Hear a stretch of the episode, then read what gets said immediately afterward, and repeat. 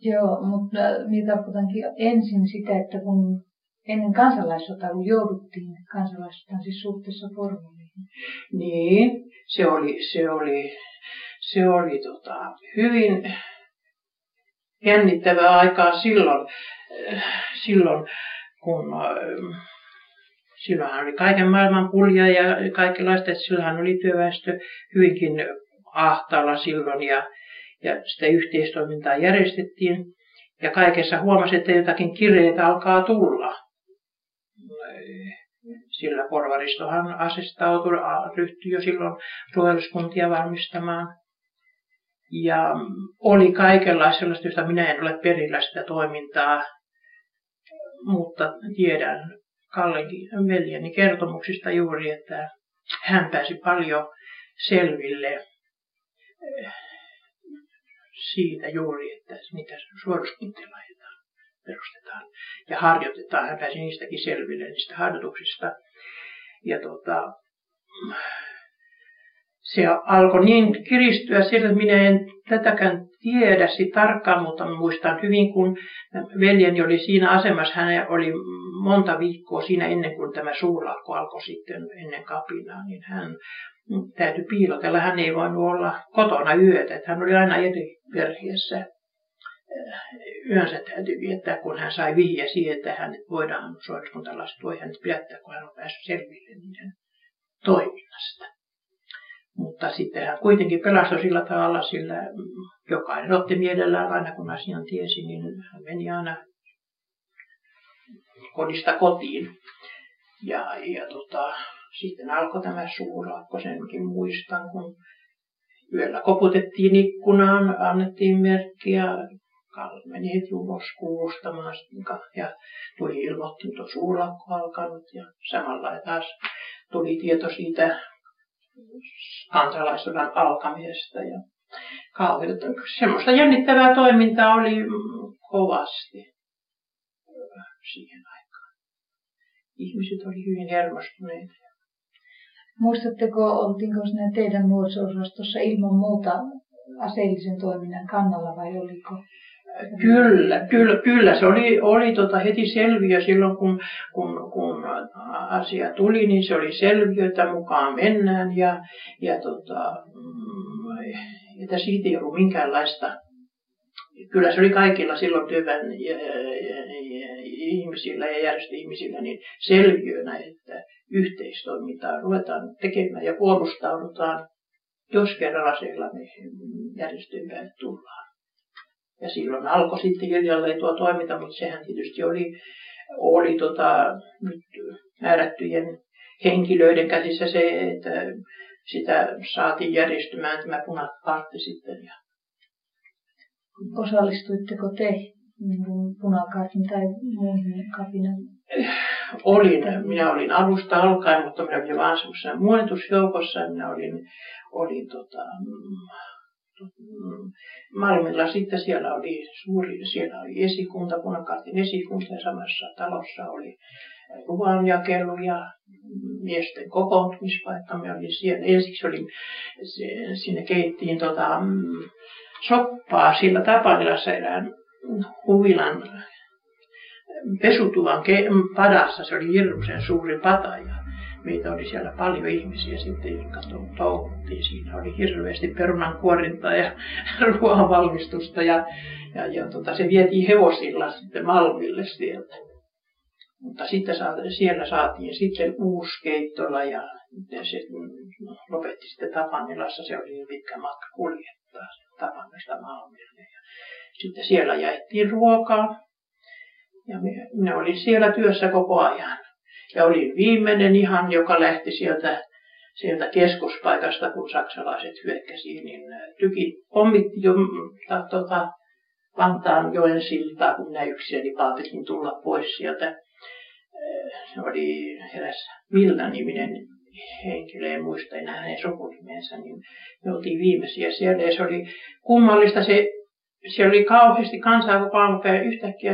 Me huomattiin, että me ollaan ihan kahden No sitten siellä oli miesten ruoanjätteet, oli siellä oli kauheasti pöydällä semmoista siivotonta sitten, kun hirveästi oli miehiä ja kaikki söivät siellä. Ja, No minä sanoin, että me ei lähdetä täällä, että ei jäädä näin rumaksi, että kuule, ruvetaan niin siivoamaan, että siivotaan puhtaaksi. Tämmöiseksi ei saa jättää paikkoja. Ja me vaan kahteen pekkaan häärätään siellä hirveästi ihmetellään, kun ne mistään ihmisiä näy eikä kuulu.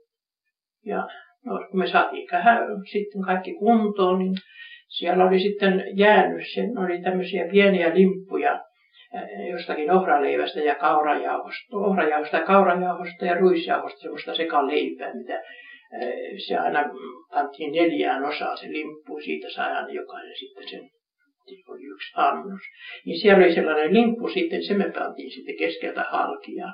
Se olisi jäänyt sinne, niin minä otti toisen palan ja minä toinen. Ja minä lähdin juoksemaan Malmin asemalle ja sitä pyönne rataa varten pitkin kotiin. Ja tuntui kauhealta, kun hirveä tykijyskä kuuluu takaa, se tuntui aina niin kuin tulisi ylitse. Ja, ja minä juoksen sitä rataa pitkin se leipäkannikka kainalossa ja, ja tota, pysähdyin hengettämään, niin yhtäkkiä siitä mäestä kuului miehet, älä seiso, mene eteenpäin. Siinä olikin punakartin ketju.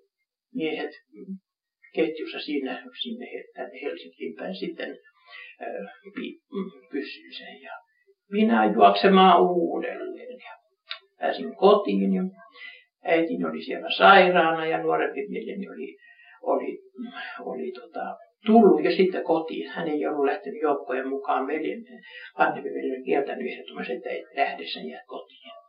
Ja hän oli silloin alle 14 vuotta vanha. Ja tota, minä pääsin sinne, niin äiti sanoi, että kuinka sinä haluat, mene mukaan, pakene mukaan, taikka jää tänne, sinä saat sen itse päättää. Ja minä otin taas sen leivän murikan siitä pöydältä ja mä lähdin menemään noin puoli kilometriä matkaa. Ja ja jään punnitsemaan siinä, teinkö, menenkö vai enkö, jätänkö hän sairaan äidin ja sitten se äiti voitti, käännyin takaisin.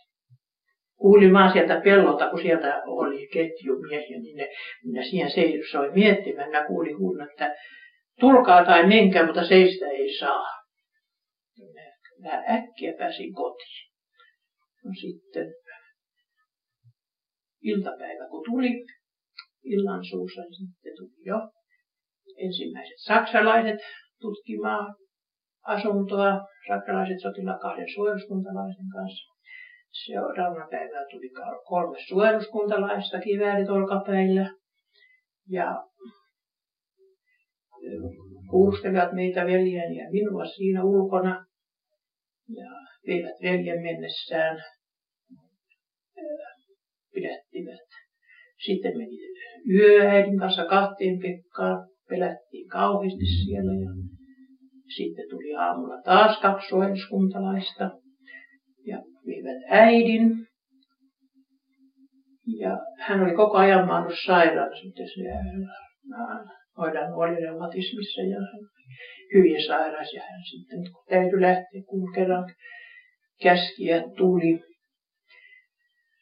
No, meillä oli siinä naapuri, aivan oltiin kuin yhtä pihaa, pieni aita oli välissä siinä, siinä oli sellaiset vanhat ihmiset ja heillä oli kaksi aikuista poikaa.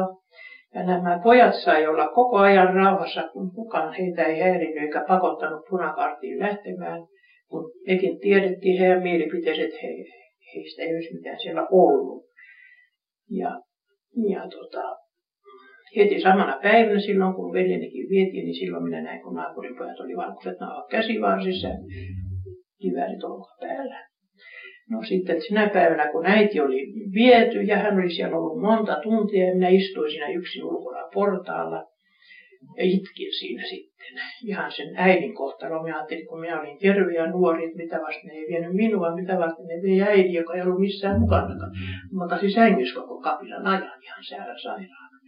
Ja, ja, ja tota, tuli tämä naapurin vanha mamma sitten ja hän piti jollakin tavalla minusta, tietysti kun me siinä naapuria oltiin, hän katsellut meitä siinä varsin useamman vuoden jo.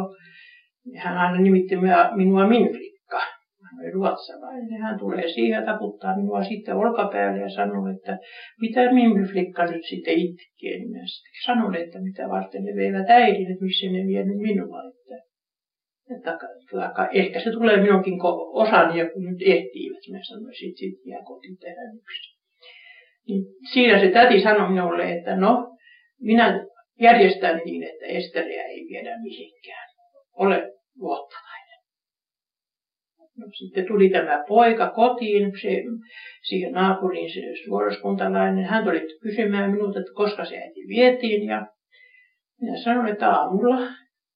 Ja sitten hän lähti siitä pois Malmille, hän puhunut mitään. Ja hän oli nähnyt äitini siellä esikunnan eteisessä istumassa, niin, niin tota, hän oli vaan tervehtinyt, ei puhunut mitään siinä muuta, mutta sitten äiti sitä kertoi, sitten hän tuli jo, että siinä ainakin meni kolme tuntia väliä, niin se tuli takaisin ja sanoi, no vieläkö te istutte siinä? Hän sanoi, että kyllä, ja hän millään jaksaisi istua, että hän, hän on niin sairas. Sitten hän oli mennyt sinne esikuntaan sisään. Ja tuli hetken kuluttua takaisin, tulkaa sisälle. Hän oli käynyt siellä seitsemäsen, että se sisälle.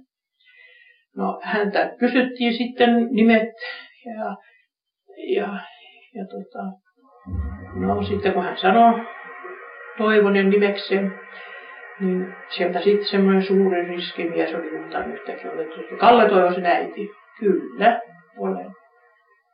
Sen kun pensaaseen vaan tuommoiset, se on kyllä tietäviä Kalle on, niin sama sen on äitikin kuin on poika. Ja siellä oli noussut niin kauhean riita näiden äh, valkoisten kesken sitten. Ja siellä oli tämä, jo, olisiko hän ollut tuomari arvolta, Petrelius Mallilta. Niin hän oli ollut siinä puheenjohtajana. Niin hän oli niin kiivastunut, kun siellä oli tullut niin kauhean riita sitten juuri siitä, että äiti piti vaan viedä johonkin sitten. Että, niin Tämä Petrelius oli suuttunut, että jos oikeudenkäynti muuttuu tämmöiseksi, niin, niin hän jättää paperit tähän ja oli hypännyt ihan ja lähtenyt menemään. Että niin kauan kuin minä olen oikeuden puheenjohtajana täällä, niin asiat otetaan oikeudella mukaan. Eikä yksityisen kostohalun mukaan. Ja sitten hän oli tullut takaisin jonkun ajan kuluttua ja, ja tota, sitten oli se jossakin takahuoneessa jotakin selvitelleet siellä ja sitten tuli että saatte lähteä kotiin. Ja niin hän sitten pääsi siitä kotiin. Mutta varmasti hänet olisi viety ammuttavaksi, jos ei tämä Petrelius olisi sattunut olla näin oikeudenmukainen. Ja hän tuli illalla sitten takaisin ja No sitten kävi vielä sen ja sitten mm, kävi saksalaisia sotilaita, ne kävi useamman kerran meille ja tarkasti kaikki, niin haki sitten vaan miestä. Ja ne tutki kaikki taskut, vaatteiden taskut, kaikki laatikot, kun ne haki aseita. Ja, ja, ja tota, oli taas päivä pari väliä, taas tulee saksalaisia. Ja sitä minä en ymmärrä sitten, kun ne sitä yksi konttasi meidän rakennuksen alla. Se myödäs pitkän aikaa siellä meidän rakennuksen alla.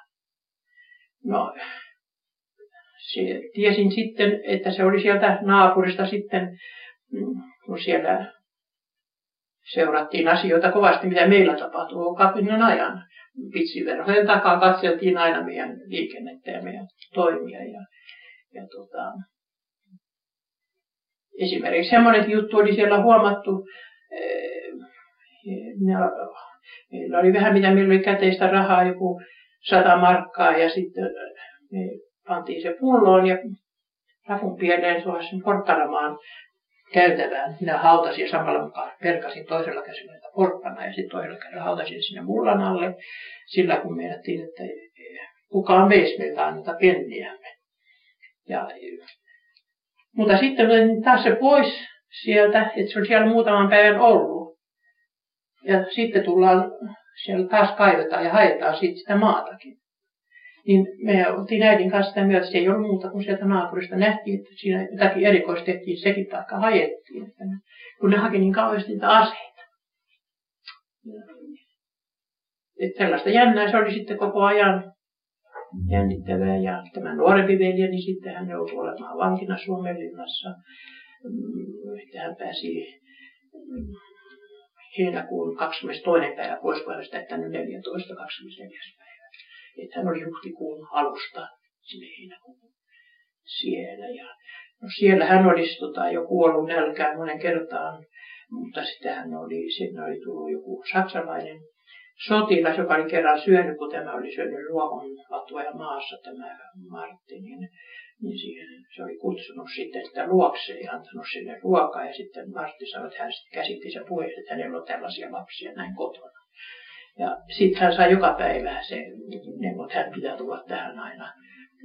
Niin hän sai siltä sitten semmoista purkkiruokaa aina silloin.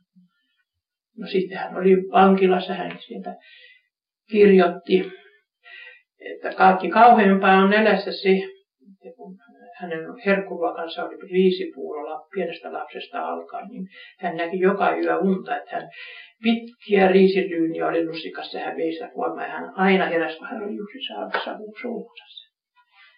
Se oli ihan kauheat, kun hän olisi saanut edes unessa kerran syödä lusikallisen riisipuuroa. Kyllä se oli kovaa aikaa silloin. Niin, palatakseni me vielä tuohon teidän toimintaan niin silloin kapin aikana, niin kuinka te saitte näitä elintarvikkeita? No se oli, se oli tota, siellä oli eri ryhmä sitten, jotka kulkivat taloissa ja tavallaan loppuaikaan täytyy niin pakko luovuttaa elintarvikkeita, mutta ne saivat jokainen aina tämän kansanvaltuuskunnan sekin tai sellaisen todisteen siitä, että on luovuttu ja niin paljon ruokatarvikkeita. Että en usko, että mistä otettiin ilman, että niin kauan kun oli, oli rahaa, niin sitä hankittiin rahalla, mutta kun rahat rupesi tietysti loppumaan, niin sitten täytyy ruveta ottamaan näin. Ja ne olisi tietysti vastattu, kun jos olisi voit oli jäänyt, niin, niin niistä olisi kukaan vaikoja kärsinyt. Ainakin minun käsitykseni mukaan oli tämä, että ei sunkaan, jos se olisi otettu, niin ei sulla näitä kuitteja olisi annettu, eikä järjestetty tällaisia kuitteja.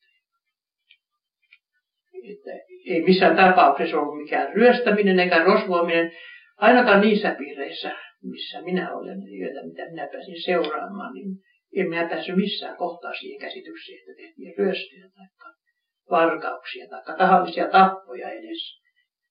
Tuossa on esimerkiksi tuo lehti todistaa, kuinka paljon Malmilta nyt ammuttiin näitä työläiskansaa.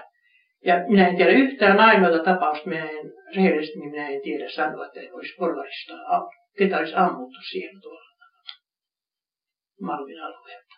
Ja siitä, mistä minä olen nyt olen